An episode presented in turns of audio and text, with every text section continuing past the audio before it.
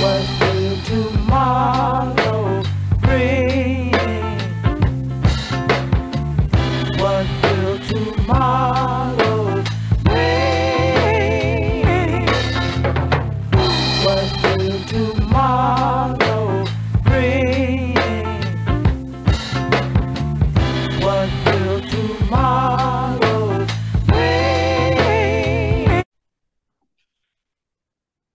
From the apocalypse, Weezy F Baby, and the F stands for fidgety.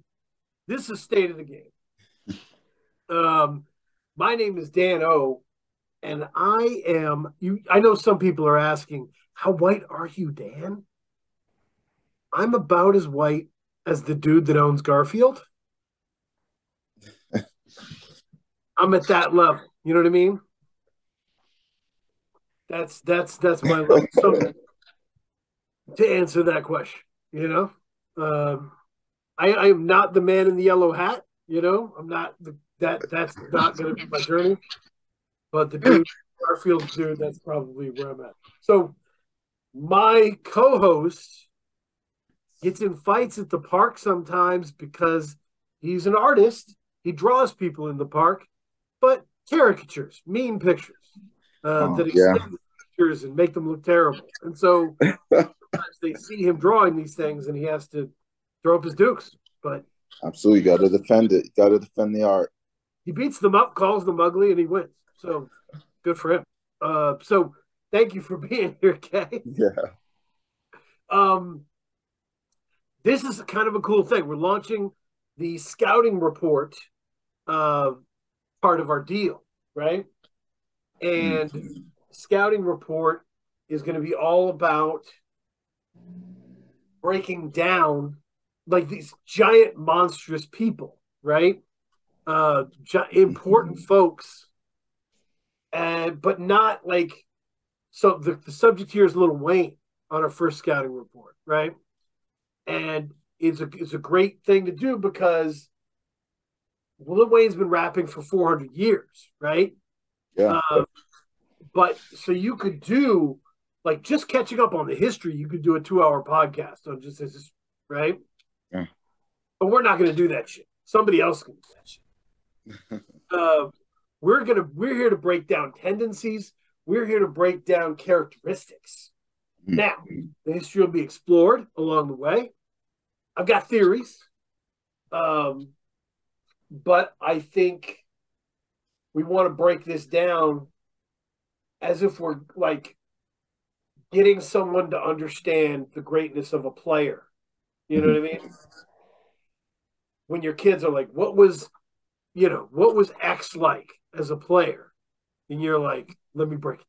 You know, Mhm. is a tendency. So um, that's what we're going to be doing here. And I think if it's okay with you, I'd like to open with uh, a harebrained theory, Go ahead. as is the nature of what we do here. Uh, I have all these harebrained theories. So one of the I was just thinking of the first the way I started doing this K is just what is the first things I think of when I think of Little Wayne? Right? Moments, right? Okay. Moments. Moments, Okay. Iconic moments that he gave us that when you think about them, they're like, oh, that's really interesting and kind of symbolic of you know what he is, right? Mhm. Uh, so I, I started pulling those apart, and I have a forever theory. The forever posse track that is on that odd documentary, LeBron the documentary. LeBron. Okay. I know what you're talking. Okay. Um, it's it was it was a really important song in 09, You know, Well, so I think that that was the first time Wayne and so who it was Wayne, Drake, Drake, Kanye, uh, Eminem, yep, Kanye. Kanye. Yep. Yeah. So on Forever, everyone is pressing themselves to impress, right? Drake is first name greatest, last name ever, right? Yep. Uh, Kanye is just extra gross, statutory rape, Yeah. you know, and Eminem raps as long and complicated as he possibly can, you know? Right. But Weezy is the outlier. Like Kanye is being super gross, almost trying to out Wayne Wayne, you know? Um, but Wayne just starts his verse, hello, it's the Martian. Super casual. Yeah. Uh, really interesting. In the video, everyone is standing with the lights on them and they're power rapping with their hands. And Weezy is in a booth under red lighting uh, with his arms around women, rapping smoke into the air. okay. Okay. You're right. I remember the video. He says, Life is such a fucking roller coaster, then it drops. But what should I scream for? This is my theme park. It's the perfect Wayne line. While everyone else is checking for what is cool, Drake has said he wishes Wayne did more of this. Weezy really does exist in a universe of his own, the way Prince did. Yeah. And you got to understand at 09 as well, mm-hmm. Drake Drake was on the reason Drake was on the track was this was supposed to be his like arrival like okay like now he's he's playing he's at the big boy table now Yeah, yeah, yeah. And he killed the hook. The- Yeah. killed the hook. absolutely and now and now that that's all that's often recognized as Drake's arrival to the to the as I said the grown up table as well but at in 2009 Wayne was he was argu- arguably the top dog I mean, it, I'm glad you you gave that information. It was my last thing that I wrote down here. Wayne is the only person on that song I am impressed by. Yeah. Because he completely disregarded all sense of peer pressure. Right. He didn't And- need this song to hit. He can just make more hits. and and M was M was coming back Yes. He needed this. M M had he needed was- this so bad. right so he and then Kanye this was before what I, I believe it was released before Watch the Throne and Beautiful Dark Twisted Fantasy Right. so Kanye was still in that He was hot though. Yeah on. he was hot he was he was flaming hot. Like he was Yes. at- yes. but he would but it, but uh Wayne was unarguably and I now I now I say unarguably he he was the top he was recognized as the top dog at the time The well, we should talk about that, right? Because like I think maybe like because by oh when was the duel between Kanye and uh 50? that was 07 So Kanye wins that. He is kind of the top dog, but what Wayne is, and this is one of the things we should talk about. You remember the Jay Z versus Wayne yeah fights like that people were having back in the day? That was 06. That now that was 06. I I remember, like I remember how unsettling it was to hear people say Wayne was the guy, right? And now I understand it. It's in perspective mm-hmm. for me now, right? Because what was happening was Jay was always the sense of cool, right? Think of mm-hmm. like the reasonable doubt cover, right? Yeah. like that kind of silk smooth, composed, calculated, like that sense of coolness was Jay. Mhm. That was a whole generation of people who were Mhm. just, this shit. Well, by 06, Wayne was that was that. Wayne was a different kind of cool for a For new sure, yeah. generation, right? So instead of being the composed guy in the suit, he's shirtless and skateboarding, and he's you know just running a million miles an hour. Mhm. You, know, and and from another world and a weirdo, and like that was the cool thing at that point. And that generation was like, Z's not cool. Wayne is cool. So by 09, Yeah. I think Kanye was probably the top dog, but Wayne was cooler. I mean, I- so when did I? Because Carter Carter three came out in 0, 08, I believe, right? Yeah, I think it's 08. Um, Uh, yeah, Carter I mean, numbers. Jeez. yeah, because Carter Three went platinum in a week. That was his big thing. Um, but I mean, Oh, oh, you're right. Oh, wait. Yep, yep, yep. and then I think you know they were on because I know that Kanye, Kanye, so Kanye and Wayne had had a couple collaborations Right. uh, in that time period, but you're right. It always felt to me like Kanye was trying to impress Wayne. right. Right. in a- yeah. a. Graduation was a big deal. Uh, Graduation. That was 07, you know? They had Swagger Like Us. Uh, I think Kanye did some production on no, not I think Kanye did some production on Carter Three. Um, yep. Barry Bonds off of graduation. Right. Um, right. So for me, like Wayne was the top dog because it always sounded like Kanye, whenever Kanye and Wayne were on a project, it always felt like Kanye, even though he, you know, he had he, was, he had graduation at the time. Mhm. Oh, and even See You in My Nightmares off 808. It Right. always felt like he was trying to impress Wayne. Like he he recognized Wayne as like a legit rapper. And so he was just trying to be like, oh, you know what? Look what I can do as well. You know what? That is that makes sense. And I think 07 to like 2010, Mhm. Kanye West is still the little engine that could era Yeah. Kanye West. We're like, Yes. we're, like, hey, good job, buddy. You you beat 50, right? Like, um, Wayne is in a different space. Like, Yeah. Wayne is in a different space. So, but how how how do you feel about the Forever Theory, um, and how that song stands for Wayne in his his legacy, his attitude? He, yeah, I mean, on that track, he was literally the only one, and to, to you know, to tie into your point, he he was literally the only one that didn't have anything to prove. Right. And so, you know, you could just see them like I, I imagine like their reactions when they first got the track. You know, M probably was like went to his lab and was like had his pen and was writing things meticulously down. I bet Wayne got the track, listened to it for about 20 minutes, was like, okay, yeah, I got something. Spit it, and then went on about his day. But Yeah. Eminem busted the thesaurus out Yeah, and just started going crazy with it. You know. Um, no, it's, it's I, I think it's emblematic of how how how just utterly unique. Yeah.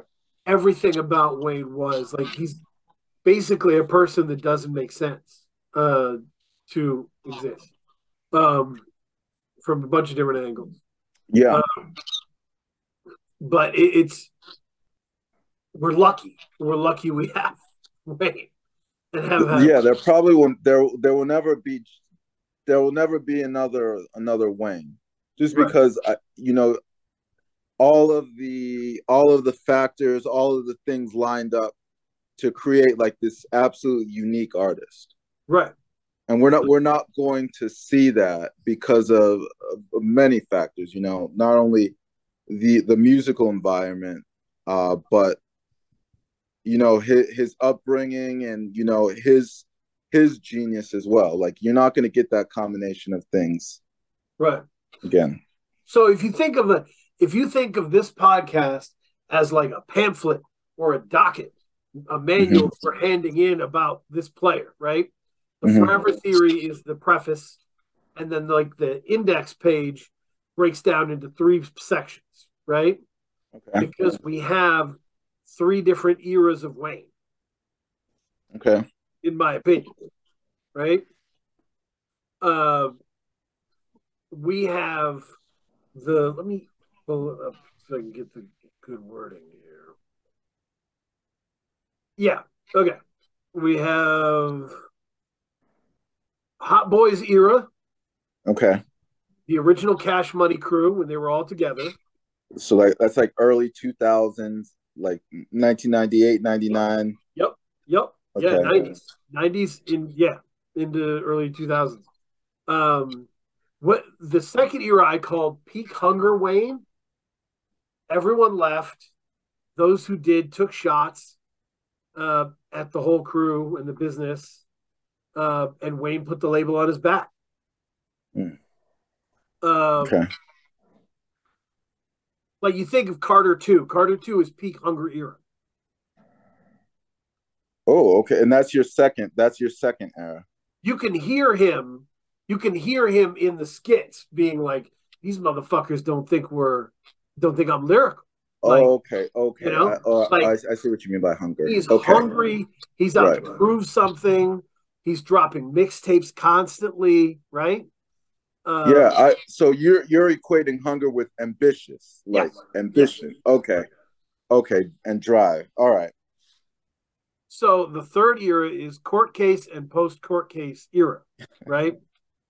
um, yeah, and, and that real the he had really set up a system during the hunger era of just like hitting him, hitting him, you know, and that court case destroyed that way of working. Hmm. That's interesting. Okay. That's So he's so at this point he does features, and we're not really sure when the next Wayne album's coming, right? Okay. Um, and so we we we should go through these eras and talk about the characteristics of Wayne in those eras Mhm. and kind of put the puzzles together. I think a little bit, right? Okay. Um, does that make sense? Yeah. Okay. Let's go. So, Hot Boys era Wayne. hmm Uh, talk about it. What do you what do you think of when you think of Hot Boys era Wayne? See now, and, th- and w- this kind of goes back to what I'm saying we'll never, why we'll never see another Wayne, because to me, Wayne is like, and you know, when I was doing research for the show, I realized Wayne is essentially like the hip hop Michael Jackson. In t- in terms of he is hip hop's child actor. He's like uh, a Macaulay Culkin who's grown up to act, or maybe even like a Robert Downey Jr. We've never we've never had a rapper who who started out as like a child because he was essentially like uh the block is hot came out in 2000 he was like 15 16 when that came out Yep, right Yep. so, and then, you know, Drop It Like It's Hot came out in 99. He was thir- probably 13, 14 when he started rapping in the public eye. We've never and and I and I contrast this with someone like Jay. Jay's debut uh Jay-Z's debut album, Reasonable Doubt, came out when he was 26, right? Something like yeah, 26, 25. that? Hmm. So Wayne had at least, uh, if we're being conservative, at least an eight-year head start on Jay Z in terms of being a rapper in the public eye. Yeah. And so we've never seen, we've never, and we've yet to see someone, you know, grow from being a child actor into being a full-blown A-list actor, adult A-list actor. I yeah, I mean my my comparison in my mind because and some of this was like Wayne has a Kobe Bryant song, like where he breaks breaks it down. Um and but I was thinking, man, there's a lot of comparisons between Wayne and Kobe. Yeah, and, and and I think he did. He even shouted him out off on the block is hot. He had a line where he shouted out Kobe. That's right. So So there was something that school. resonated with Kobe. There was something that resonated with Kobe about. There was something about Kobe that resonated with Wayne, even from like a very young age. Yep. Oh yeah. And it, it they both came from high school, right? Like in terms Mhm. of Kobe came from high school into the league. Mhm. Uh, and Wayne comes as a high school kid charting, you know. Um, so it's so that there's a there's a comparison there, but um, and really what I was thinking when I started to think of the Kobe thing, more interesting things started coming up, right? So Here's my first point here. Juvenile Mhm. and his relationship with Wayne is like Gary Payton's relationship to Kobe. Okay. Uh, And Juvenile is one of the best hook melody writing MCs of all time, right? And he pushed Wayne in that area. Mm. There's a famous story. I think uh, Garnett told the story, right? Um, it was they were at uh, their first big All Star game, and Gary Okay. Payton was like, "Let me show you how to play defense," and he gave them Kobe and Garnett a tutorial on defense, right? right. And Garnett said, "Man, the next year, I could get Kobe's like you know all NBA defense," and I'm I'm I'm looking at him like, I remember, you know, like Right. there. So, and and they've both talked about how important the relationship was over the years, uh, Payton and, and Kobe. So Yeah, and and I think that that kind of that for me that's the hallmark of the first era of Wayne.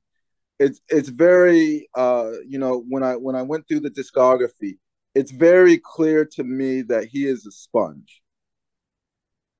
And, and yes, yes he's 15, 16, but it's very clear to me that and and you can really hear the not only the influence of juvenile but you can hear the influence of the Hot Boys. You can hear the influence. You can hear who Wayne is listening to and studying at an early age. Because you can see how he's absorbed what he's listened to and learned from them, and you can hear it in how he raps on different on different tracks. I, I'll, I'll take it a little bit in, in like take what you said and Mhm. kind of put it in a different perspective, right? Mhm. The I think the sponge thing to animate that, I would just say Wayne is one of the best students in the history of rap. Yes. Like he was thrown in there. Like when his his debut album comes out in 1999, Uh, 2000, yeah, 2000, 1999. Block is hot. Yeah. Yep. And wh- when was he? He was, yeah, born in 82, He's 50. So- he's- 16, 17, yeah. making this album. So, like, he is, and and that's still one of my favorite albums, dude. Like, it's, I, I love that. Um, if you ask me what is your favorite Little Wayne song, I might just say Lights Off. That is a good song. I mean, fuck, dude. Like that whole run from lights off, fuck the world, remember me, respect us, drop it like it's hot. I mean, that run is is crazy. Crazy. I mean, the he definitely, for me, going back and listening to it, it definitely embodies the energy and the musical aesthetic of the of the era of the time that it was released. Yeah. Yeah. Energy is a big key word from this era, right? Yeah, This era Wayne is being taught by people and a label that believes that energy will carry you, right? Mhm. um, when it, they, I remember Juvenile was asked by the great uh, Reggie, uh, yeah, but but podcasts, uh, Reggie, what was his last name? He, oh, Combat Jack, Combat Jack. Mhm. He was asked by Combat Jack, like, man, what was it like putting together the sequencing for 400 Degrees? He was like, that was the batch of songs we were working on. Uh, we just put them on one and put it out. Yeah.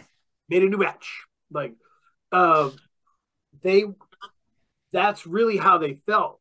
And that's how Mannie felt, right? They were just banging it out. Mhm. High energy, high expectations, high, still a big quality like marker, but it was more verse to verse, right? It was it was more song to song. It wasn't necessarily like a album cohesion, right? Cash Money was not putting together these albums the way Backwoods is now, right? yeah yeah we can't we can't Yeah. like the the, the album making sensibility has changed we can't look at it in the same lens that we do an album nowadays than we do an album that was made in 1999 2000 because it's just it's like you said it's just completely different In '99, it felt like you had a choice to do one or the other. Mhm. You had a choice to make a really thematic, conceptual album that would take you years, or drop it and drop it again next, year, right? Yeah. And they picked drop it and drop it again next, right? i mean i'm looking at the block is hot 17 songs one hour and 10 minutes lights out which came out in 2000 one hour 16 minutes 19 songs. Yep. so you know they're just they're you know like you said it's like a like the motown factory of the south. They're just churning out churning out hits. Churning out hits. And it's working. And the thing is uh you know from this the habits a young player gets into carry through for the rest of their career a lot times. Mhm. so positive and negative habits that appear during this era right Mhm. Yep, we already talked about energy let me go for uh negative right wayne doesn't ever fully become an album guy Right. because and that isn't saying he had, doesn't have great albums right like wayne is great. And so like he pushes himself and albums become great. But they're not there's always some loose weird shit. There's always like a pussy monster song floating around that you're like what the fuck is this? Um, and it's because of this era where it was like give me 20 songs give me 18 songs put them together some singles bang. See now it's funny because i wouldn't consider that to be a weakness. That's just the way he evol- evolved and i think it's important when i think about it if wayne had become an album kind of guy that would have affected the trajectory of hip-hop to me. Oh Uh, wow that's a good point. but I but I I do agree with you. I think like he he never he never thought like you can you can very like so I listened to the block is hot uh and then the the album that came out after it in the year after which was Yep. let me let me get let me make sure I give you the exact lights out um Yep. and you can tell like you said you can tell that there was no con- concept about what's going to be like the unifying theme right of of the of the album. Like you know, you think of like the Jay Z. Jay Z's debut was Reasonable Doubt. There was an overarching theme that kind of tied everything together in a way that Wayne, because you know he came out 15, 16 and just had that energy. He did not have that same mindset and same uh lens and viewpoint of thinking regarding uh, musical projects. Right. And coming out of this era, right? So that's the, like not, not an album guy. But the other side of this is this is very interesting because you got to, this is an important point. Little Wayne was never underground, No. Oh no, no, no. never an underground rapper, right? No. Little Wayne was raised in a, a competitive environment with rappers who wanted hits, right? They didn't want good tunes; they wanted hits, hmm right? Uh, so And the young, not only what competitive, the youngest, right, the youngest in the environment as well. the youngest in that environment, uh, and like legit, like BG is a legitimately impressive talent. I For sure. um, Juvenile is one of the best hook guys ever, in my opinion, and, and honestly, is in my radar for best rappers. He's got a really good catalog. Yes. Um, I really love the work, and um, all those people were like, "We're running shit up the radio," We Man, want and Mannie Fresh, you have one of the best producers in Right. hip hop history as well. Mannie Right. Fresh as well. So we want we want shit that people can party to. We're from New Orleans. We're not fucking around with all this cellar dweller darkness. Like that shit is not gonna happen. so if you look at that first album, The Block is Hot is a fucking banger, right? Respect Us is a banger. Those are the two primary singles from it. But Mhm. how many singles could you have dropped from that? If you kept dropping. Uh, you could have dropped Loud Pipes. That's drop it like it's hot. What? I mean, essentially any anything with the big. I mean, the big timers. Drop it like Pipes. it's hot. Yeah, drop it like it's hot. Respect us. Loud pipes. The block is hot. Young Lights player. off. Not like me. Yeah. I mean, it, these songs are just hypnotic, right? Yeah. And that was what he sharpened his skill to be just to fit in, right? So when that passes,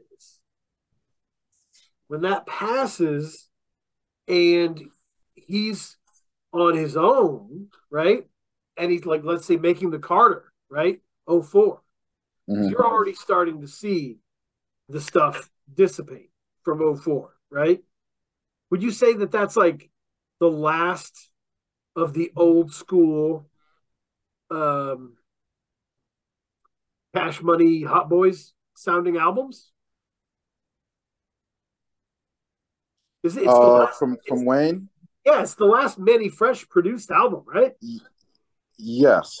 I yeah, I mean, so you know, the Carter has let's see, this is the Carter that was had Mannie Fresh. Bring it back, hose. So that's three Mannie Fresh. Uh he's got two songs with baby on it. Um with baby on them. So yeah, I mean I, I would say that was the last pure Wayne um cash money. And by that Release. time, you've got Go DJ, right? Which could take Mhm. over the world. Um, you know, bring it back. Um, yeah. I mean, you. I mean, this thing, Earthquake with Jazze Pha. Um, he, he's, he, start, he is he is foundationally creating hits, but creating hits in such a nonchalant way. Yeah. We had never seen it before. We had never seen someone who just emoted hit singles. And so let's see, 04. So 22. So he's 22. So we went from 16 to 22. Right. You know, this is someone and and like like you said, there's a lot of mirrors to uh to Kobe's career in terms of when this is someone who has been legitimately rapping uh for at this point at when Carter releases the Carter he's 22 so he's been rapping for 7 years and he's been you know you know like the 10,000 hour Yeah, yeah. uh principle this is a man who's put in easily by the time he's 22 over 10,000 hours of practice Yep. Yep. And that's why Carter 2 is I don't know if it's universally considered his best album, yeah but it it feels pretty universal where I am, you know. and and I think what what I noticed with Carter 2 is I think before Carter 2 I think his influences were very uh insulated. Like he was very influenced by the people around him in terms of cash money BG juvenile.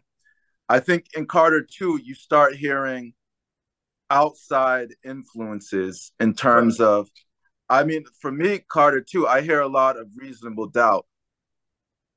I hear a lot of the reasonable doubt DNA in Carter 2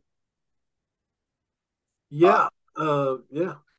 I hear a lot of Jay-Z a lot of Jay-Z in in Carter too. like and even in terms of their the skits Yeah. Like there's one skit that reminded me directly of a skit on Reasonable Doubt. You know, there's like that skit where they're playing pool and it's him, Dame Dash, and they're just talking shit yeah, yeah, yeah. on Reasonable Doubt. There's there's a skit on Carter Two that's almost like identical to that skit. So yeah, maybe we. But when we get into Carter two, I think we've entered the Hunger era, right?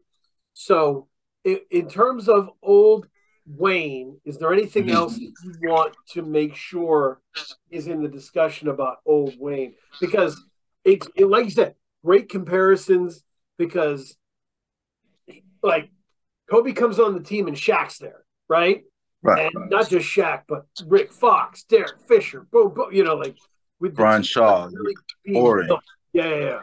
and And- and I when I when I so the when I we're talking about the first era of Wayne, and I think this kind of ties in to Kobe as well. He developed like there are habits like when you develop, particularly at a young age, when you develop habits uh, and you reinforce those habits with the practice that you do at a young age, those become ingrained in you and i think in terms of the like the over the top uh sex talk Yeah, yeah. i think that that becomes so ingrained in wayne at an early age he doesn't he I, to me like that that becomes a part of his identity just like with kobe that drive to score and that where like look like yeah this is a difficult shot but I know I can hit it, and I practiced it, and I'm going. And even if I have to force this shit in, this ball is going in once it really once I release it, and that that mindset becomes a part of who Kobe is throughout his whole career. Yep, yep. No, it's um yeah, there was a point where like Shaq was like, I'll give you the fourth. Just hook me up in the first, right? Hook me up in the hook me up through the first three and and I'll give you the fourth. And so but yeah, to, the important thing to know about what you just said also to add to what you said, great point. Wayne, when he's cursing, like it's important to note that in the old era, he specifically didn't curse, right? If you listen to Carter one, there really isn't much cursing at all. Mhm. Era, as a writer, helped him be disgusting by implication. He was Yeah. still he still had the same mind. He still had the same uh, thoughts, right? Mhm. Like to be profane. He still wanted to be profane, right?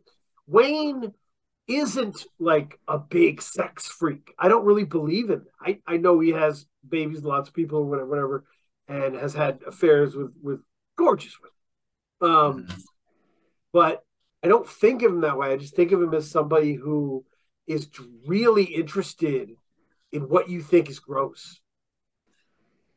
Well, I mean, I, I, I, I sometimes I just think I don't think he's like that, but I think his, I think he thinks that he thinks a very clever way. Like I give him credit. The things that he says, even though they're over the top for me, in my in my opinion, they're over the top. They are clever. Some of them are pretty clever. So I think of he, I think he thinks of it almost like a comedic in like a comedic sense. Like, yo, I just thought of this really clever sex thing. I gotta, I gotta try to figure out a way to incorporate into a verse. Like Yeah. it's almost too good not to, too clever not to put into a verse. And well, and so he builds that muscle, right? In the Mhm. era where he can't swear, and then is unleashed once he can swear, and all bets are off, right? And Hmm. he's just on another level because he spent all that time like figuring out how to be gross by implication, right? Um, Hmm. So it's it it really took him to the next level, being able to swear, uh, which is where we get like, you know, Harriet Tubman sex jokes and wild shit, right? Like he doesn't give. Um, so yeah, Okay, I'm. Uh, mm, that's that's interesting. Okay, that's an interesting point.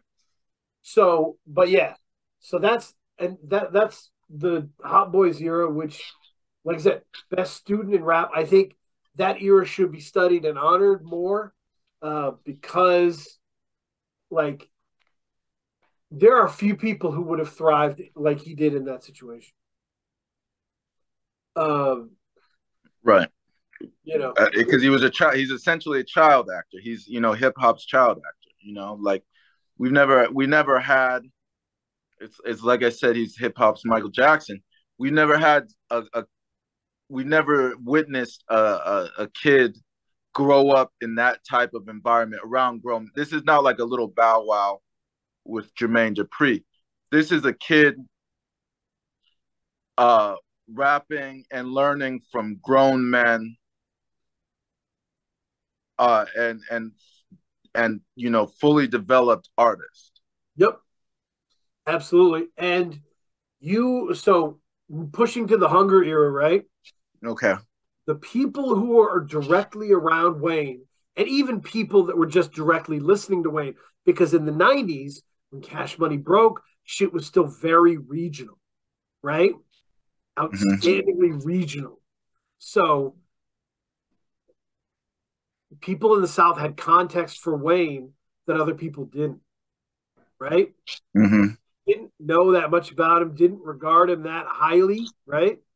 Um, but the people that were around him knew like this. This is no joke. This is this is the guy, right? Um, I remember people coming to me about Wayne, and I was like, "Meh, I think Juvenile's better," and they were like, "You're crazy," you know. Um, and I just didn't have the proximity. I didn't know, right? So what Carter 2 does is it's he goes, Oh, you guys think it's like the beats and I need these beats? I can do this on any. Like yeah right? And so you asked me what my favorite song what for Wayne is, I would probably say Lights Off. If you ask me what's next in the playlist, right, of your favorite songs, Mo, Mo Fire is next. yeah i loved Mo Fire too yeah Mo Fire as this kind of slinky, weird, like reggae song that he just destroys. Um, it's so beautiful, and Oh. the fact that it comes after, like, so Fire, "Money man. on My Mind" is like a classic, hard ass, almost an East Coast grimy. Like you would expect that song to be like a diplomat song kills that. And then Fireman, the classic single, right? hmm Then you get Mo Fire. What the fuck is this guy? yeah Mo mofi was the that that stood out to me as well and because i think it embodies like so I, I to me like one of the characteristics of the second era of wayne is is is generally his fearlessness Yeah. uh and so i tie that in with mo fire because that i mean that is a that is a very hard beat to rhyme on Right. and and he just he just attacks it with absolutely no fear uh of what what people are going to think Right. No, I, I think the peak hunger Wayne,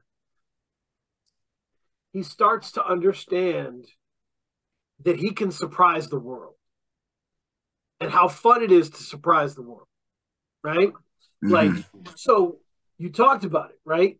He's confident. He's like, I've been running the charts since I was 16, Mhm. you know, with the biggest crew in the world, you know?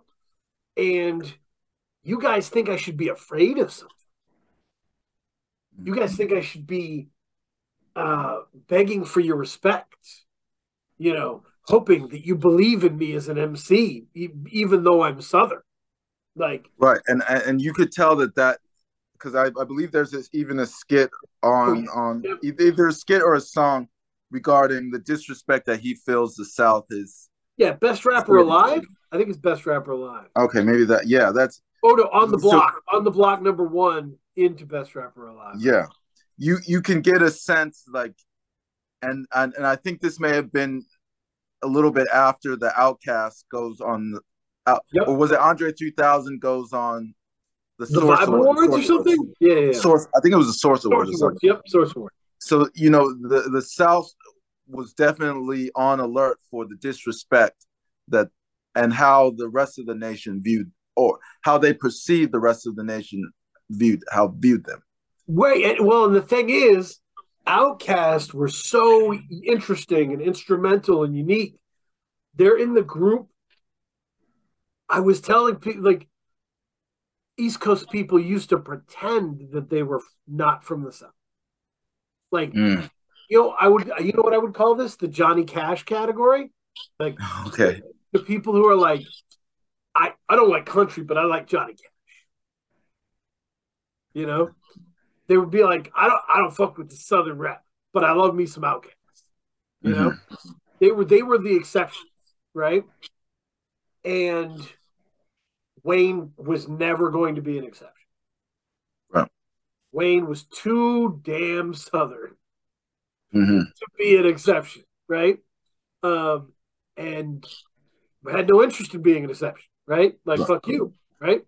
Um, and so he was this this the whole project and the whole era is him understanding how little the world knows about him and flipping it on him, you know, every time. Um, and in the Kobe comparison here, right? Um, I guess I first realized that I liked Kobe uh, a few years before his death because I started after he retired. I started watching old games, and I was like, fucking loved rooting against this guy. I loved it. I loved hoping he would lose. You know, Mhm. um, why is that? You know, and what what you, what Kobe used to do to me is I'd go in the game and be like, "This is going to be easy." Kobe's a ball hog. He's not going to let anybody else have a shot, and all you've got to do is make him take all the shots. Everybody else is cold, and you win. Easy. Mhm. Kobe would come out and have six assists in the first quarter. Fuck. six assists in the first quarter. Everything's clicking. Like, damn it, what are we going to do? Kobe's passing now. Second quarter, he's got 15 points of his own. You know? Well, Third quarter, he did he do this in the Olympic. He did this in one of the Olympic games where he like did that. He actually like six assists this quarter, you know, eight rebounds, and then like next quarter, 15 points. Next quarter, you know, another six rebounds or something. Like just back and forth, you know? Right. Um Kobe would every once in a while do what you never thought he could do. hmm And it was just him being like, I'm smarter than you. You thought you knew how I tick. You don't know nothing. I can do whatever. Want, You know? So, and Kobe's known as the guy who never passed the ball, and he has a lifetime average of like five, 5.5 assists per game, you know? So, Yeah, I I, th- I think I I heard I, I can't remember where I heard the quote, but one one of the maddening things for a per, for I think it maybe maybe it was Bill Simmons, maybe Bill Simmons said it or Bill Walton, one of the two. They said Kobe always knew the right thing to do, basketball wise. He always knew the right play to make. He just chose most of the time not to do it. yep, yep, yep. uh and I, I think that that kind of embodies because because when Kobe want when to me when he wanted to play the right way in terms of I'm gonna make the correct play every time I come down, very easily could do it. Yep. But when he had that mindset, and I think you know it comes from, as I said earlier, it comes from an early age. Like, you know, I'm I'm I got to get this ball in the hole. I got to do this. I'm going to try to force my force my will on on the game. When he came with that mindset, that's when you would get the like the blinders on. Like I'm going to score. Like, Yep. but Kobe, but most of the time, Kobe knew what was the ideal or optimal play to do. He just chose not to do it. Right. So most Wayne songs would be like him spitting crazy over a crazy beat with an ill chorus, right? Mhm. But every once in a while, he flips it on. And you get like you get a, a song with a weird tempo, something that's slower, something that's Mhm. really conceptual, you know? Mhm. Um, you know, and it's hit or a, a guest that you wouldn't expect, right? Uh, you know, Kurupt on lock and load. Um, yeah, I mean, Robin Thicke on shooter. Yeah. You know, fucking rebirth for fuck's sweet sake. Um, like I was thinking about rebirth because it's one of my favorite album. It, it's it's one of my favorite bad albums in the history of the genre. Mm. It's a bad album, but it's a beautifully bad album. Uh, Expound on that a little bit. So, like when in that came out in 2010, I think that came out in 2010.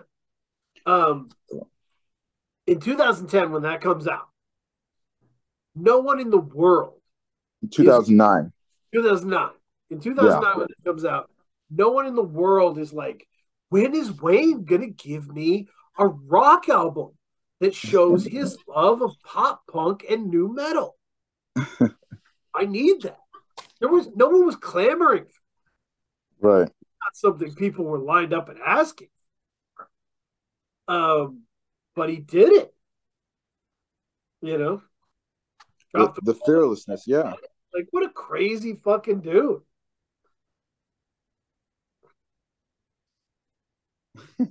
What a crazy when did Yeezy? I mean, I yeah, I I think that album, and that and that ties into what I was saying about him being fearless. fearless. uh, I think, I mean, there are a couple hallmarks to the second era. I, I for me of Wayne, the fearlessness. I think the, I th- I think the biggest one to me, honestly, was. I don't know if I'm pronouncing it right. The promethazine. Is it the syrup? Is promethazine oh syrup? yeah, yeah, yeah. Yep, the. The, yeah. yeah, I think that this heavy syrup use loosened Wayne's mind. I, I think it it chemically changed his mind in the way that unleashed him completely. Interesting. Uh, And to me, because and I and I had this thought when I was listening to particularly Carter two, uh, Drought three. There are things that and and I, I, I go back to the con, not the Kanye, the Jay Z comparison. There are things that Wayne can do that I know Jay can't do. oh yeah. But then, but then I don't know if there are things that Jay can do that Wayne couldn't do as well. I mean, yeah. Um. And yeah, I mean, we the the knock on Wayne is that he doesn't like he doesn't have layers of meaning, right? To pick apart the depth isn't Right. there, right? That it, that this a lot of what he does is on the surface, right? Yeah. Okay. So yeah, maybe that, and that's how, and and I should clarify my point because I think it now. I, I think in a technical technical aspect, because I think when when I because when I had to evaluate Wayne, I had I had to break it down. To me, I broke it down into technical ability, and then the content in terms of what he's saying. Yeah. And I think on a technical level, in terms of rhyming patterns, in terms of uh, you know, flows, there are things that Wayne can do that Wayne that Jay or not pretty much most other rappers just can't do because their mind doesn't operate in that way in a tech in a technical sense. Yeah, no, I mean it's that's how wild Little Wayne is. Is when we do our scouting report episode, and some of it has to do with neurochemistry, right? Yeah. Um, that's who the student. Like, Well, I mean, it, it, I, I think it, it played a huge part after. I mean, I, I think you could start seeing it in Carter too, but after Carter, definitely after Carter two, like his free association is unparalleled. There's no one who has his free. That that's the thing that makes Wayne exhilarating to me is there's no one that has his free association mind along with his high technical ability. Yeah. So you you know you look at someone like to go forward in the future, like someone like a Young Thug. Like Young Thug has very free association, and he can make connections that are like, wow, how did he even think of that? Yeah. But he did not have the technical skill that Little Wayne, someone who's been rapping already at this point for seven, eight years consistently, has. Right. And and so you take the free association, which is a critical point, right? His Mhm. his writing starts like concept songs are still there. Uh, and they start to kind of come together in pieces and collages a little bit. hmm Um, and it's pretty interesting. Uh, but when he sets his mind to a subject, he really does it. You remember that like George Bush, uh, Hurricane Katrina song? Which off which one? It was on the mixtapes. It was on the mixtapes. Um, Georgia Bush. Okay, is that off No Ceilings or let me? s- Oh, I forgot which one, but it it does it does sound vaguely familiar.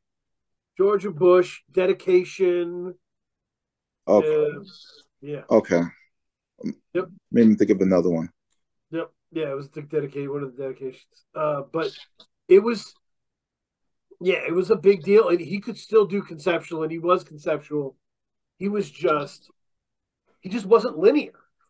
No, wasn't linear at all, and he like that's that was that's an advantage for him. So think, compare and contrast, right? Um, think about it, ability compare and contrast against people, right? So the first person is like I was thinking of uh, Weezy punchlines are so ferociously annoying, you must respect it, right? I always thought Fab was the king of terrible punchlines, but he really has nothing on Wayne. Um, Fab, the difference is Fab needed the terrible punch.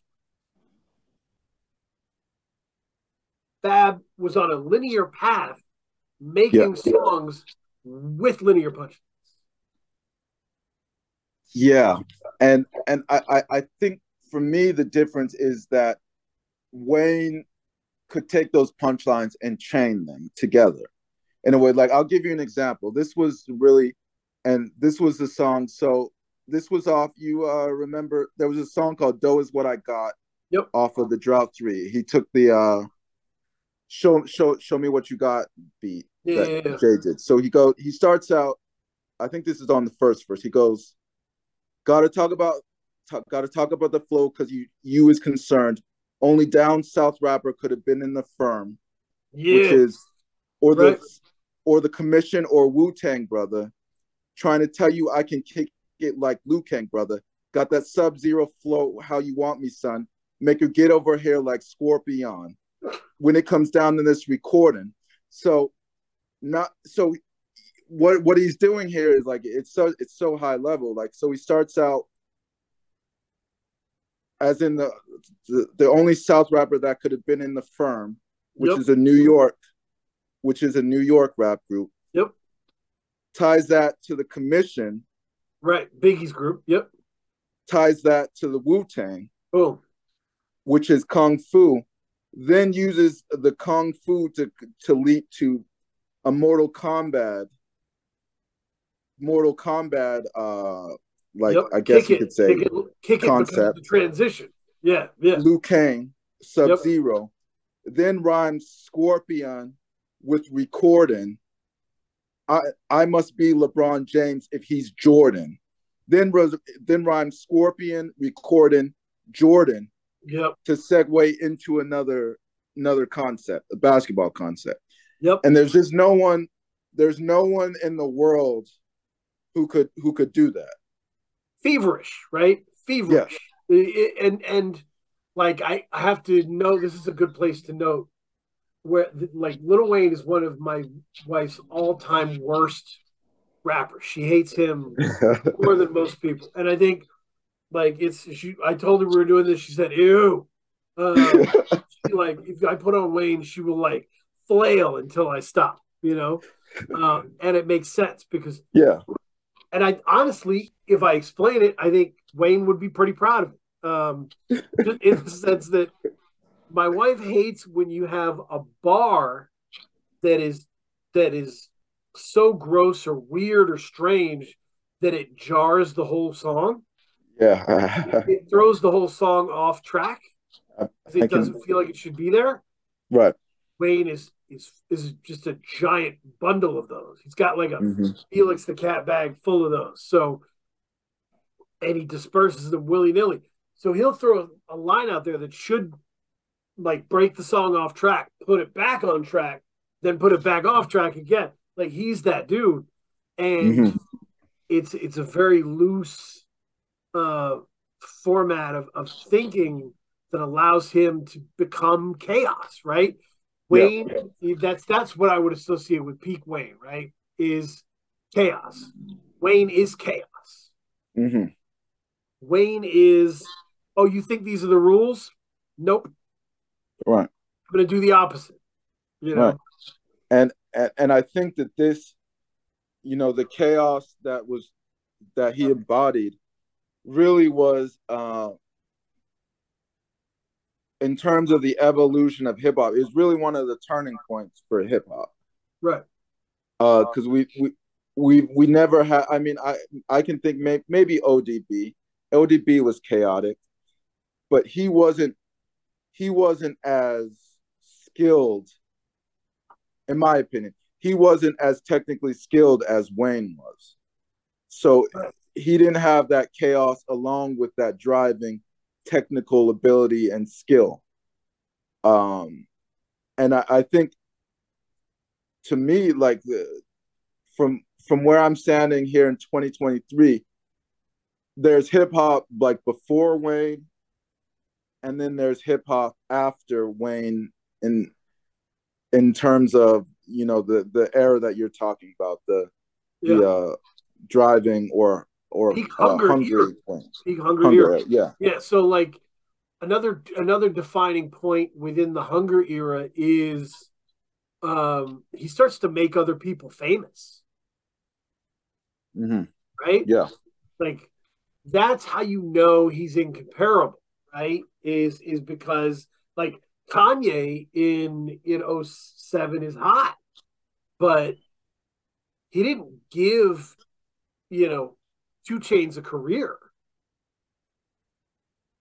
wayne right like wayne doing duffel bag boy gives 2 Chainz a career puts him on right, puts him on, yeah, So, and and 2 Chainz has said this. This is not me freestyling some weird shit. Like that song was enormous, and oh, that was a huge song, it put him on the map. It put money in his pocket, right?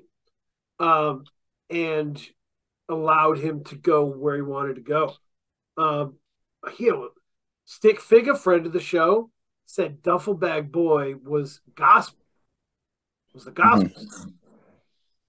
and and and that that hook was, I mean, that's one of the most Oh, mo, mo, in terms of modern day hip hop, one of the most important modern day it's an incredible hooks. It's an Yeah. incredible hook. He makes that song. Yeah. Yeah. And and it's not like this is the one that, that's gonna get people thinking I'm weird. He kind of puts TDE on the map. TDE, Yep. okay, Yep. So anybody who knows their TDE homework knows that Jay Rock popped first. Okay. Mhm. Jay Rock, his album Follow Me Home, like started to get attention, right? Um, it it charted on the you know it was top twenty R and B hip hop charts, uh, top ten rap albums. So, and I know uh, people are like, "What are you talking about?" Like, you know, Kendrick was always destined to to win. Bullshit, right? Mhm. Kendrick was a fancy, thoughtful rapper with a strange fro- flow that people didn't understand. Period. That's who he was. okay, I was. I tried to get people to listen to him. They didn't want to listen. Um, so look if you look at Follow Me Home 2011, what is the lead single? Um, let me pull it up. All My Life in the Ghetto, Ghetto, Ghetto with Lil Wayne and will.i.am over a Cool and Dre beat. track 18 on the album. It's the first single. And it's one of the best TDE songs, period. Oh, Period. It's an amazing song. Undeniable, right? Uh Cool and Dre on they were on one during that time, right? They won blood and shit like that. Absolutely, yeah. Cool and Dre were Yeah. one of the biggest. Yeah, uh, and so all my life in the ghetto really sets a foundation for like, oh shit, now people know who Jay Rock is. Now people Mhm. know who Schoolboy is, right? Because they're all on the albums together, right? So they start to build. They start to build because Wayne knocked that song out of the park, gave them a lead single. Yeah. They struggled with singles, not gonna lie. Um, Wayne never did. So Wayne would give people hits. You know, Yeah, he gave the game a few hits, right? Like, Mm. I mean, and and he was. I, I mean, I think one of the other characteristics of this era is that. I mean, in terms of his work ethic, you know, he he would work with anyone. Yep. I mean, as long as long as you had a check, he would he he would, and because you know his mind was so like loose, yet his technical abilities were so high, he was able to just pop out guest verses, like high level, high quality guest verses, very easily. yep, And so he was just uh, everywhere. Um, everywhere. I'm I'm kind of scared because I'm I'm I'm I'm almost scared to Google Little Wayne guest verses because I don't I can't imagine how day. big. It'll be all day. Let me let me tell you. Let me throw something on the table though. Okay. The T Wayne era, T Pain and, and Wayne hmm was not for nothing. It was not a fluke, right? It does not get thought about or talked about, Right. but the strengths that T Pain exhibited are also in Wayne. Yes.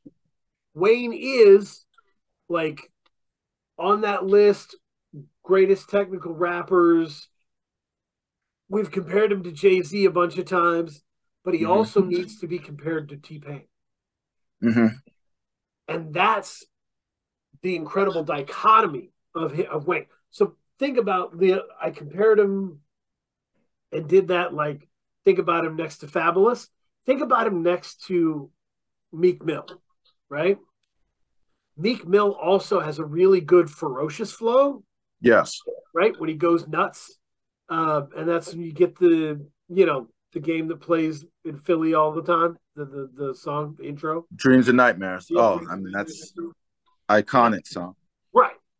But he doesn't have the handle on like he, he Little Wayne is can shift down or up, right? Like an expert driver with his flow. Yeah, yeah. So he can shift all Yeah, the way up and give you uproar, you know? He can shift all the way down and give you nightmares at the bottom. And like hmm. he can, he can that Carter two is where he you guys don't know. I can shift all over, right? Yeah. And he does. There are very few people with that with that command. Yeah, it's like a it's like a high end sports car. You know what I mean? He Wayne is able, like you said, he's able to shift because he has so so much practice. Those ten thousand hours, maybe at this point twenty thousand hours, Right, right. Thirty thousand, who knows? Mhm. He has like the tech, like he doesn't have to worry about the technical aspect. I mean, there like to say there there's like a freeing essence when you don't have to worry about how to say something. You know you that you know you can have a thought that you'll be able to express it clearly without having to worry about the how. I mean, that's very liberating. I, I don't think Wayne has a thought and it's like, how? How am I going to communicate this? Right. I- I think his technical ability is just so ingrained. He's like, okay, I've got a thought. Let me just get it out. And I, Yep. I, I don't think there's any other rapper who has a mind built built like that that can do that. Yep. I'm with you. And so uh the other so you talked about rapping with everybody, right? hmm Um this this is one of the characteristics because one of the characteristics I would put on the board is he always wanted to test himself against the greats, right? hmm That's why he's rapping alongside Tech N9ne. That's why Corey Gunz is on there when he easily could have, you know, ignored him. Like Corey Gun, it's not like the streets demanded that him and Corey Gunz rap together. You know, uh, Wayne raps everywhere and any anywhere.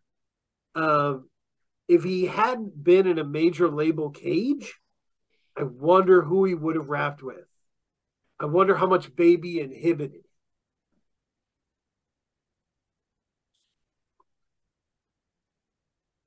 Hmm. because this is an era of independent artists, right? Building Hmm. however you want to build. I guess the comparison I would have with boxing, uh, there was an era where everyone just stopped caring about getting titles. Because when you win a title in boxing, now the commission sets your opponent, Right.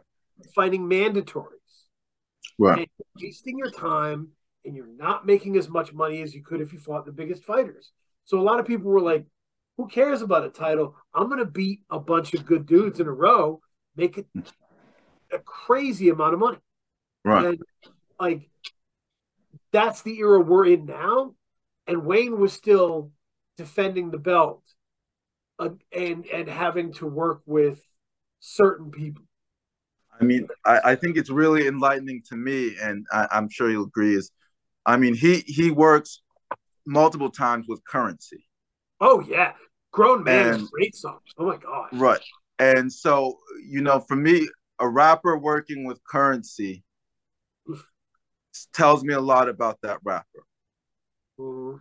And that's what and that's what I'll say about Wayne. Wayne has several projects with Curren$y, and so that that tells me a lot about how Wayne thinks and operates. Yeah, yeah. No, he he, he and it's the he songs with with Jadakiss, songs with all these people that were like great that were known for their rapping, right? Yeah. Like he wasn't chasing down people who were just hot at the time necessarily. He was interested in rapping with great rappers. Let's Um, see. Let me. So let, I picked up. Okay, so just in 07, gosh, 07, we have. He's got a beat with Kanye. He's on with Kanye West. Yep. Yep. He's on a song with Kanye West. On a song with Jay Z. On a song with Rick Ross. Makes sense. Uh, Duffel Bag Boy. He's got. Let me pull up. Because I mean, and just ooh, gosh, it's so many. Daunting. Uh, let's see. David Banner, oh, Ja Rule, Wyclef Jean, Trey, mm, um, Brisco, Enrique Iglesias, Static Major, Usher, Beyonce, uh, BG, Glasses Malone, The Game, T Pain, Kevin Kevin Rudolf, and that's just that's just in one year. That's but, that's just but against. look, but the what's interesting to me about that is like you go from doing a hit song with Usher to doing a song with Glasses Malone. Like Wayne is is so interesting in that way of like, sure, I'll do the hit record and then I'll do one with Brisco. You know, like um, he's he was just that he was going where he wanted to go, and he like planted seeds all over. You know what I mean? All over. And most of the people that had been on the top of the rap game would never do that because they were worried about their position. Right? You had to be paranoid and guarding your position. And Wayne was like, nah, my position's everywhere. So I'm just gonna do whatever I want, you know? Um It's it's funny because so I'm looking at the I'm looking at it. So the All My Life in the Ghetto, which was a Yep. Jay Rock song, the single that he released after it, Yep. that he was featured on w- was "Turning Me On" with Keri Hilson, which went platinum. Yep. So we went from Jay Rock to Yep. Keri Hilson. Yep. That makes sense. I mean that that's how he was going at that point. Yeah, And that's why, like, I, I think there were a certain number of us who were like, why are women so excited for Wayne? I don't why does female audiences love Wayne? He's so disgusting. He says so much crazy shit. He's like he's a hardcore rapper who raps with Brisco, Rick Ross, you know, um, talks about killing people with gunplay, you know? Like Mhm. This, you know, why are women so but he was sneaking in all these tracks yeah, work for us, right? That were Keri Hilson and that were like he was and he was good at them. He was good at them. Jay- not just the stuff, but he said really unique and interesting things. Like and I mean he was that. I mean you see it now, but he was that first rap to me in my eyes. And this is kind of uh, you know another embodiment of how he's affected you know hip hop history. He was that first one who's would to me he was the first rapper who kind of crossed over into that pop that pure pop territory. yep, yep, Yeah, I mean, yeah, we had like you, you know, like a, maybe a Mariah Carey had an ODB or uh Diddy, or I'm sorry, Puff Daddy or Mase on her song, but we never had like uh before Wayne, we would never, we never had like a Kanye West going on a Katy Perry song right. or a Kendrick Lamar going on Taylor Swift song. And it Yeah. and it be and and it doing well uh, significantly well on the charts. Well, there there's something in Wayne that is that like I think from a female standpoint was always attractive and because there was a warmth to him. Mhm. Does that make sense? So like yeah. Uh-huh. I'll give, I'll give you an example. if I was doing my Wayne playlist, very high up there. So we go for we got lights off, we got more fire. I think my next one is probably Nightmares of the Bottom. At Uh, the bottom. Nightmares of the Bottom. And there's an outro on it that is just beautiful. It's a beautiful song. Um, and the outro goes, and I ain't doing nothing but getting my share, breathing this air. And Matt Moms told me she gonna keep me in her prayers, so I'm feeling all right, trying to stay aware. Like, and it's kind of adorable as a moment. It's it's kind of adorable for this just like this dude who has twenty thousand hours in the game and is like this seasoned vet on top of the world. This is Nightmares at the Bottom is is fairly late in his career, right? Like that is Let's see. four. Is that that must be on four? Keeping the ear is straight. Um Nightmares of the Bottom. Carter 4, yes. Four. I was right. Yay. By the way, Carter Four is not as bad as it was thought of as the time. Carter Four is very R and B. It's very it's it's it's just a different tone. Uh, but it's very pretty and it has a lot of interesting moments. Um, but yeah, Nightmares of the Bottom, like he is like top of the game. He just released Carter Three, took over the world, and he's like, "Hey, Mac Moms, Mack Maine's mom has me in her prayers, so I'm feeling great." You know? And and that's the thing about Wayne that always cuz he he would have a song like that. Like he had a song, the How to Love song. Yeah, yeah, yeah. How to love. and so he he was able and then I, I think he had early on he had a song where i think it was got got this. Was it Right. called? It was off of the Block is hot. The got where he's talking about he's talking to his dad. He's saying like, "Don't worry about it. I got every everything that's on earth. I got because his dad passed away. He's like Yeah. I got it. It's on me, or maybe that's the name of the song. It's on me. So Yeah. he had this vein where he could this very sentimental, very soft vein, but at the same time he could say some of the most misogynist things I've ever heard of But it, in my life. all of it came out in a playful way, right? Like, and so it, it always kept you off kilter, right? And it allowed you to switch, to switch to all these positions, right? Um, I could playfully murder you. I could playfully seduce. I could switch between the two, right?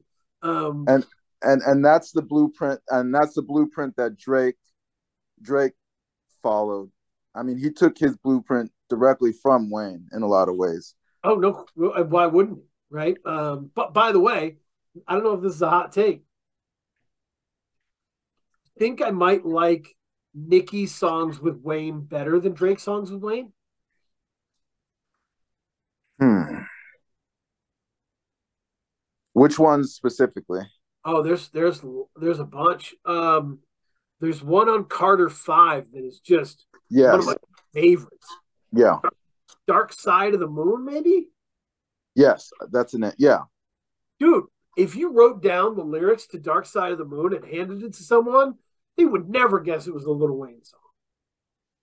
Mhm. It's so nutty, and she's so she sounds so beautiful on it, um, and she's also fucking awesome on Rebirth. Mhm.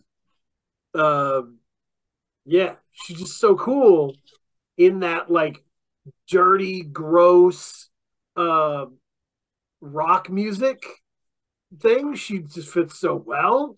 Mhm. Uh, what was it? Oh, knockout. Knockout is the song on there. Um, I just think it because think about it, she does she shifts down to personal and then shifts up to to go nuts, right? And so it just it works really well against Wayne. Um, I just I love them together. Uh, but that's And and there and there's no there's no underlying competition No. between them in terms of but there there is with Drake and Wayne, even though they yeah, yeah, yeah. And and I mean that it's just a natural underlying competition between the two. So we can't we can't like dodge Carter three, right? Carter mm-hmm. three is Weezy's blueprint, right? It has his be- biggest songs, but it's not his best album. His skill is so effortless on it Yeah. that it sounds like it's his best album, but it's doesn't really live up to that when you scrutinize it. Well, I mean, it was it was the with- biggest with moment. Blueprint, by the way. It, it was the biggest moment because I I remember uh, the hype around the hype around the Carter Three. That was probably one of the most hyped, if not the most hyped hip hop album of ever. Right. Uh, because you know Wayne Wayne was literally, uh, you know he had released, I don't know so many mixtapes Right. We we saw what he did on the Carter 2. He had the mixtapes. He was killing all of the features. Uh, Right. so people were like, okay, this this Carter 3 is going to be huge. And people were so hyped for it. And so that I mean that was arguably one of the one of the last huge moments in terms of hip hop history in the last couple of in the last couple of decades, I would say. Yeah, I mean, I think like when the and one of the big lessons from Carter Three for me Mhm. is uh my favorite Wayne songs are conceptual songs, right? Dr. Carter, Phone Home. Um, I love when he has a real concept for the song Mhm. and is able to just chew through every angle of it. when he's focused. Yeah. I just love that. When he, when he sets himself a framework, he's dizzying to watch, right? I mean, uh, yeah, Phone Home was such a cool deal. Um, yeah, so that's and but but Carter three, dude, Carter Three has songs on the back that I forgot were even there. I because I didn't I did I just was like, what? Who like Juelz Santana and Fabolous are here? Oh, I did. I did like that. I I, didn't, I- I I, didn't even I didn't even remember that shit because to me, once once I hit like let the beat build, yeah, lollipop and all that shit, I'm good. I mean, I, I agree. I agree with that. I, when I look at my iPod, uh, Carter Three, the only songs I still have from there are "Lollipop," uh, "Comfortable." I did like the "Comfortable" beat. Comfortable. Um, Love that. Um, the "You Ain't Got Nothing on Me," and then I think, Mill, not I think Milli, and Right. I, I, but I, in my opinion, Milli is probably Milli is probably one of the most important tracks in hip hop history. I think Milli Milli was that was that for me that was a watershed moment in hip hop. Yeah. Yeah. And I think people don't really talk about it like that, you know? Like Milli, I guess, is on that list with like Nas made you look, mm-hmm. Yeah. you know? Like song that galvanized everyone, you know? I, I mean, and change. I mean, and you can you could argue. So Nas made you what the question I would say is in 2023, what is hip hop closer to? What do what does hip hop look closer to? Uh, Nas made you look or Milli? Right. Well, the underground is closer to made you look. Yes, The the pop is is closer to a Milli. Milli. So yeah, Wayne Wayne is a pop artist. Period. Mhm. So like if you're underground head, all the reasons you don't like him are all the reasons you don't like pop music, right, right? that's a good point. Like, but I don't want to hear anybody talk about how they love Drake and hate Lil Wayne. That, that No, that doesn't even make would- sense. right? You put put your shoes in your mouth. You're a silly person. Um, so that's gonna be my new phrase. Put your shoes in your mouth. You're a silly person. Um, but yeah, Carter three. The lasting impact of Carter three was it completely reimagined what a pop album could sound like. Mhm. People tend to give this to Kanye way too much. They give Kanye all the credit for like, oh my god, he changed everything about how albums are. Look, man, like Emily was bananas. Phone home was nuts because he was like Lollipop that shit. Like, Yeah. Like it was this shit was on the radio, bro. Like it's yeah, Wayne was bananas. Like right. bananas doing completely next level shit with very little support for a lot of that time. Mhm. Uh, so that that era is very critical. I mean, the energy. So the downside of that, like hunger era, is it. So it sets up a, a work a work plan that isn't sustainable. Wayne decides that he's he'll take over the world by just being a nonstop rapper. Hmm. And that's not really how you take over the world. Like you event it, well, no, it's not how you stay on top of the world, right? Uh, like Oh, okay. you have to reach a point in your career where you calculate your movements. See, now I would say that to build on what you're saying, I would say the downside was that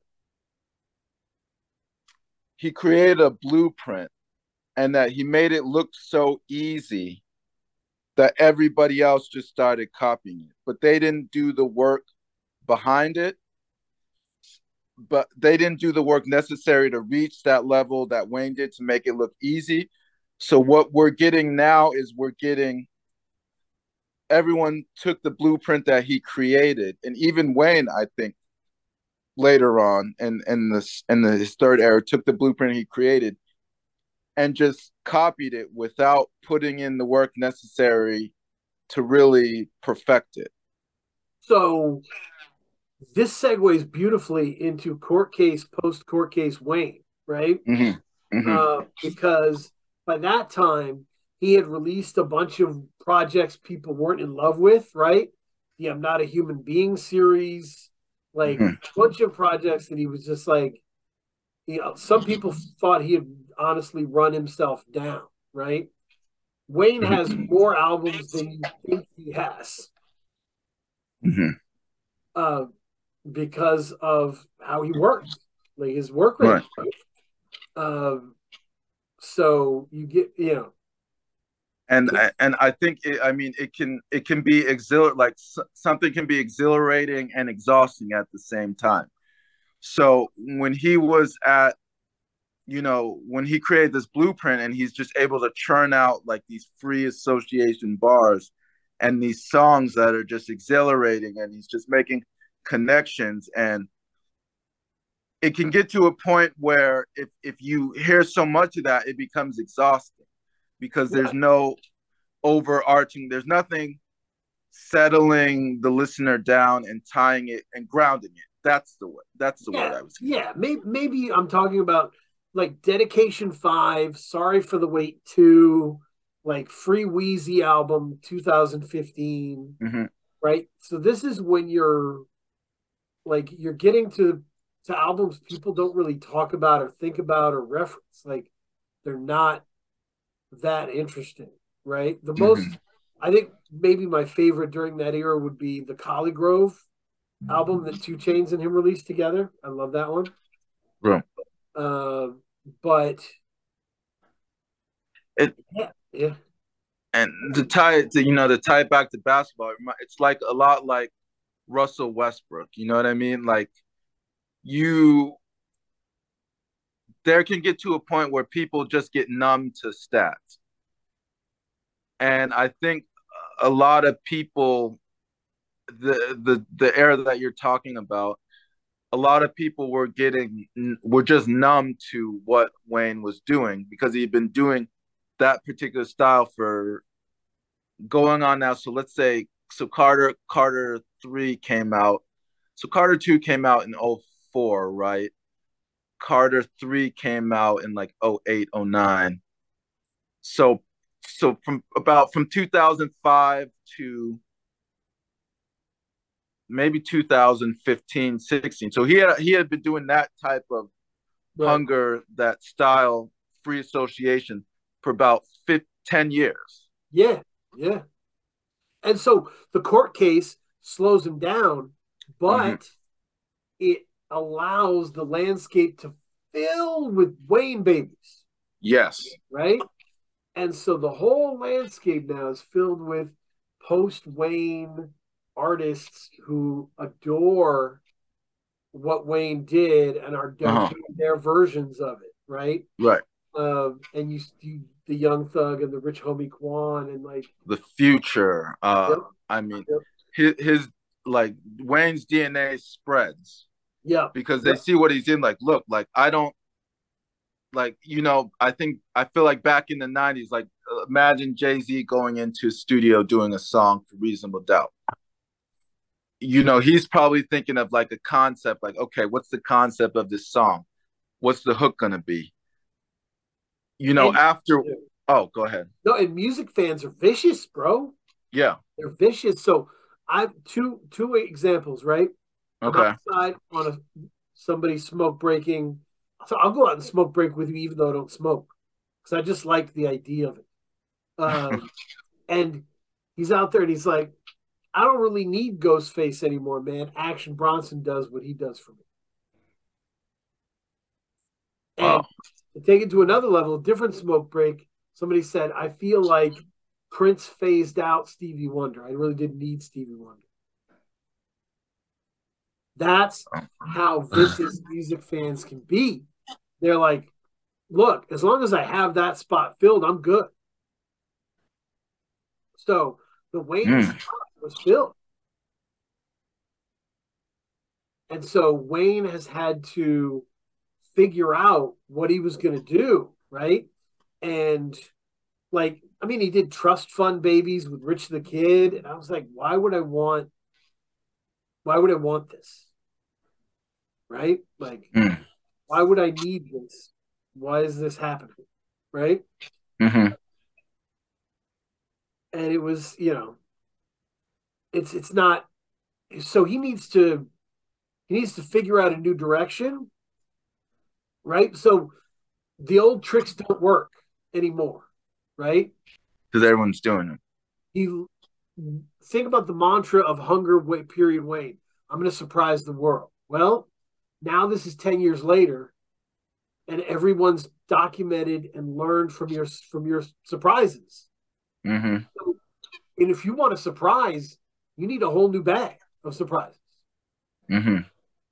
The the first thing that court case post court case Wayne needs is to lose his production contact list. Right? Throw it away. Mhm. Keep Cool and Dre's number, leave the rest. I don't need any more Swizz Beatz songs. Think we're good. I need you to find a, a new blood. Well, the it, and and it goes back to era one, the first, you know, the habits that you develop as a child or as a kid are very hard, very hard to break. Yep. Yep. in terms of and Wayne's developmental years in a way that no other rapper no other rapper has experienced he was he he was doing things that kind of set him in his ways that or are, are going to be very difficult to break without fresh perspective Yeah, no, it's it's going to be hard to turn your back on all these years of doing things a certain way, right? Yeah. But if you're going to stand for chaos, you have to self-apply it. Right? You have to blow up your own existing models and start over. And hmm. In terms of right, not and not in not in terms of, and that that's that's the difficult part because it's not in terms of his production, it's in terms of actually who he is as a rapper, his essence. He's I he, he he's Okay. gonna have to change his essence. I still believe firmly because he's still blowing up features and killing shit. Like Yes, he still sounds unbelievable. the technical still- ability. Yeah, Yeah, still there. I there. still believe that Wayne today is capable of rapping over any kind of beat. easily. And because of that, I'd love to see him rap over some different kinds of beats. It's not even the beats. I would love like. Let me ask you: Do you think Wayne could make a four four four? I think he could do better. I think I think hmm. again, I told you, I think Carter Five is better than than four four. I, I love Carter. not in terms of technical ability, but in terms of that giving that introspection, that consistent introspection. So Wayne lives on the beat, dude. Like, listen to Nightmares on the bottom of the Mm-hmm. bottom and how gentle that is song. And his flow wraps around it. Like, let me give you a name. Mhm. Okay. News breaks tomorrow. The Inflo of Sault and, and Little Simz fame is producing a Wayne album. Yeah. How do you think it would turn out? You know, I, I I heard you. So Wayne was on was it Cranes in the Sky? He was on the solo, Yeah. uh, the Solange the Solange album. Uh, Don't touch my hair. I Yep, think it was yep. Don't touch my hair, and I thought that was one of his best verses that he's ever done. But the question for me is, can could he do that consistently for a project? Uh, yeah, I would love to see it. I would love to see it. I think he's capable of anything. It's a Yeah. matter of locking in, right? So Yeah. I would love to see him. Like I said, I think Inflo would get something different out of him. and Right. right, and and being a completely what I, I think for me what it is I'd, I'd like to see Wayne be vulnerable in a way that he hasn't he, he, he hasn't been. And I think I think that that's probably the next frontier is is vulnerable Wayne because we we really don't know like yeah we I mean we've heard a lot of we've heard literally thousands of his songs it's it's crazy to say that but I'm not exaggerating he's No, He's yeah, released- that's real. Yeah. um but we don't do you really have a sense like you know who Wayne is as a person No, I mean, well, no, but the thing is, I think Wayne is an evolving person. Like, Mhm. so I, I have a sense, certainly, of characteristics of his personality, yeah right? But you have a sense that he can go, his mind wanders and he goes Mhm. where he wants. And so, like, uh, if you wanted, so if I wanted to get into that kind of piano driven personal stuff, I would go Inflo. But if I wanted to really go crazy, right? And like I wanted a new Wayne album that was going to go crazy, I would get Kenny Beats. Mm.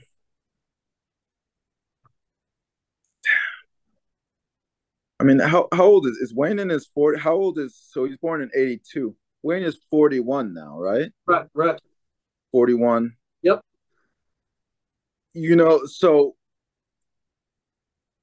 and and, and it's crazy because I, I I think I think his flow has aged incredibly well. I still think he's one of the best rappers, technical technical ability wise, and on on earth at Yep. forty one. Uh, and I, you know, I, I, I, like I said, I, I went back to Carter Five, like you suggested, and and you were right. That that Carter Five was a better album than I remembered it to be, uh, because his technical ability is still there, his tenacity is still there. So what's interesting to me is that, you know, we've seen, we've seen like Jay Z, we've seen Nas, uh, who else? They've made like the grown folks, the older, elder hip hop album. We're going to have to get one as as as being being a 41 year old man. We're going to have to get one of that. We're going to have to get one of those albums from an artist like Wayne, right? Yeah, I mean, I would love, but he doesn't have to make an I'm old and thoughtful now album. Like he could make another fire breathing crazy shit album. Um, that's why I suggested. I mean, I would love to hear an album wrapped from the perspective of a crazy old man. I'm not calling Wayne crazy, but Right, right. you know, we haven't had an album where an elder still has that vi- vitality. Vital. I don't know if that's Yeah, you know that vital vitality. That vitality. We we haven't had an elder, a vital elder, grown grown grown folk album. Yeah, no. Kenny Beats did a bunch of stuff with Vince Staples. hmm Uh, did a bunch of stuff with Rico Nasty, uh, Denzel Curry, Freddie Gibbs. Uh, so I just think it would be a good fit. Um, Isaiah Rashad, like he's seen a lot of this stuff. So that that's kind of I would go either one of those polar opposite directions, um, and see what happens. Uh, yeah I, I to me I I just think he needs someone like I he he needs a produ- a producer that will ground him. I think he's great when when the production I think he would be great if we could see what a grounded Wayne looks like. Well, or or just someone who has a partner to influence, right? Because as you said, like one of the cool things about old Wayne, about Hot Boys era Wayne, Mhm. is that gathering so much cool information from dope artists, right? Mhm. And Mhm. if he get himself around dope artists again to be inspired, that would be great, right? Yeah. But not like I don't want him around Hit Boy. I don't want him around Travis Scott. You know, like I want him around people who are even younger and hungrier. You know, Oh, okay. From that, okay. yeah. I want I want a Wayne song with Flo Milli. You know what I mean? I want like I want a Mm. Wayne, I want a Wayne, you know, song with you know, Glorilla and ESTG. You know, like get around some people who are who are ready to go. You know, Hmm. ready to go. Yeah, I, I I could see that. I mean, I just and to me, it's it, it's like, and I know that we've talked about this before in terms of you know thinking of like hip hop artist careers like a story. Yep. Uh, to me, like Wayne is tech, like technically he's one of the best best rappers ever, but in terms of his story, I haven't seen any progression.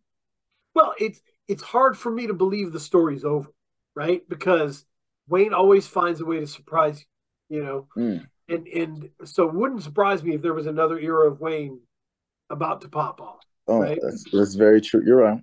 Um so but Wayne, you know, Wayne gave us chaos. Yeah. That is the legacy. Yeah. Um that is the legacy. So um are you ready for recommendation corner? Yeah. You done this? I feel like this was good. I got a lot out of this. Mhm. Um, there was, you know, oh, so much good shit came out. Speaking of Wayne, Taylor Banks dropped a new album called The Love Tiger. The Love Tiger. Tiger. Tiger. Oh wow. Okay. And the write up on it was like the teaser was like, what if what if Al Green was Little Wayne? Oh my gosh. Wow. Now I'm, I'm intrigued. it's dope. It's I love it. Uh, but I heard some of the songs on in in, pre, in previous places. Uh, but I I love this chamber of Teller. Uh, it's great. So check that out. The every last word is by Superstition is awesome. Awesome. Six songs, really cool. Uh, dropped February 28th. Oh, crazy crazy, crazy stuff. Oh, and dude, we're lining stuff up. We're starting to line stuff up. Mhm. Guests, it's good. It's coming. We got we got some some heat in April. I'm excited. Looking forward. Yeah, yeah, it's gonna be fun. Um, we'll we'll talk about it. But what do, what have you been listening to? No, it's fine. I I went back to, and this is gonna be really random. I listened to Jamiroquai "Traveling Without Moving," the the album with Virtual Insanity on it. Oh yeah, yeah, I yeah, love- yeah. I love Virtual Insanity, and I, I really feel like that's like a really, it's one of the most unique albums I've I've ever heard. Oh just yeah, in terms of the musical landscape and just the direction like you want to talk about chaos and surprising like that that album was very surprising to me I went back to it, and it, it's pretty crazy. It's pretty Yeah. crazy. So, uh, yeah, that's a that's a heck of a heck of an album. So I would I would agree with that. Everybody, check that out. Subscribe to the Patreon. Uh, leave comments, but all on on your iTunes and rate us. But all, but every comment should be about K Diggy in some way. Just make sure no, no, comments are K Diggy centric. I, did- I want I want to give give some I want to give change that focus around. That would be that would be awesome. I I haven't even read it I can't even I'm not I'm too sensitive to read comments so dude that'll be all for you man that would be you gotta love it. Um, yeah, like, subscribe. Got I got business cards now. What? So and uh, yeah, good stuff. And thank you everybody for checking it out.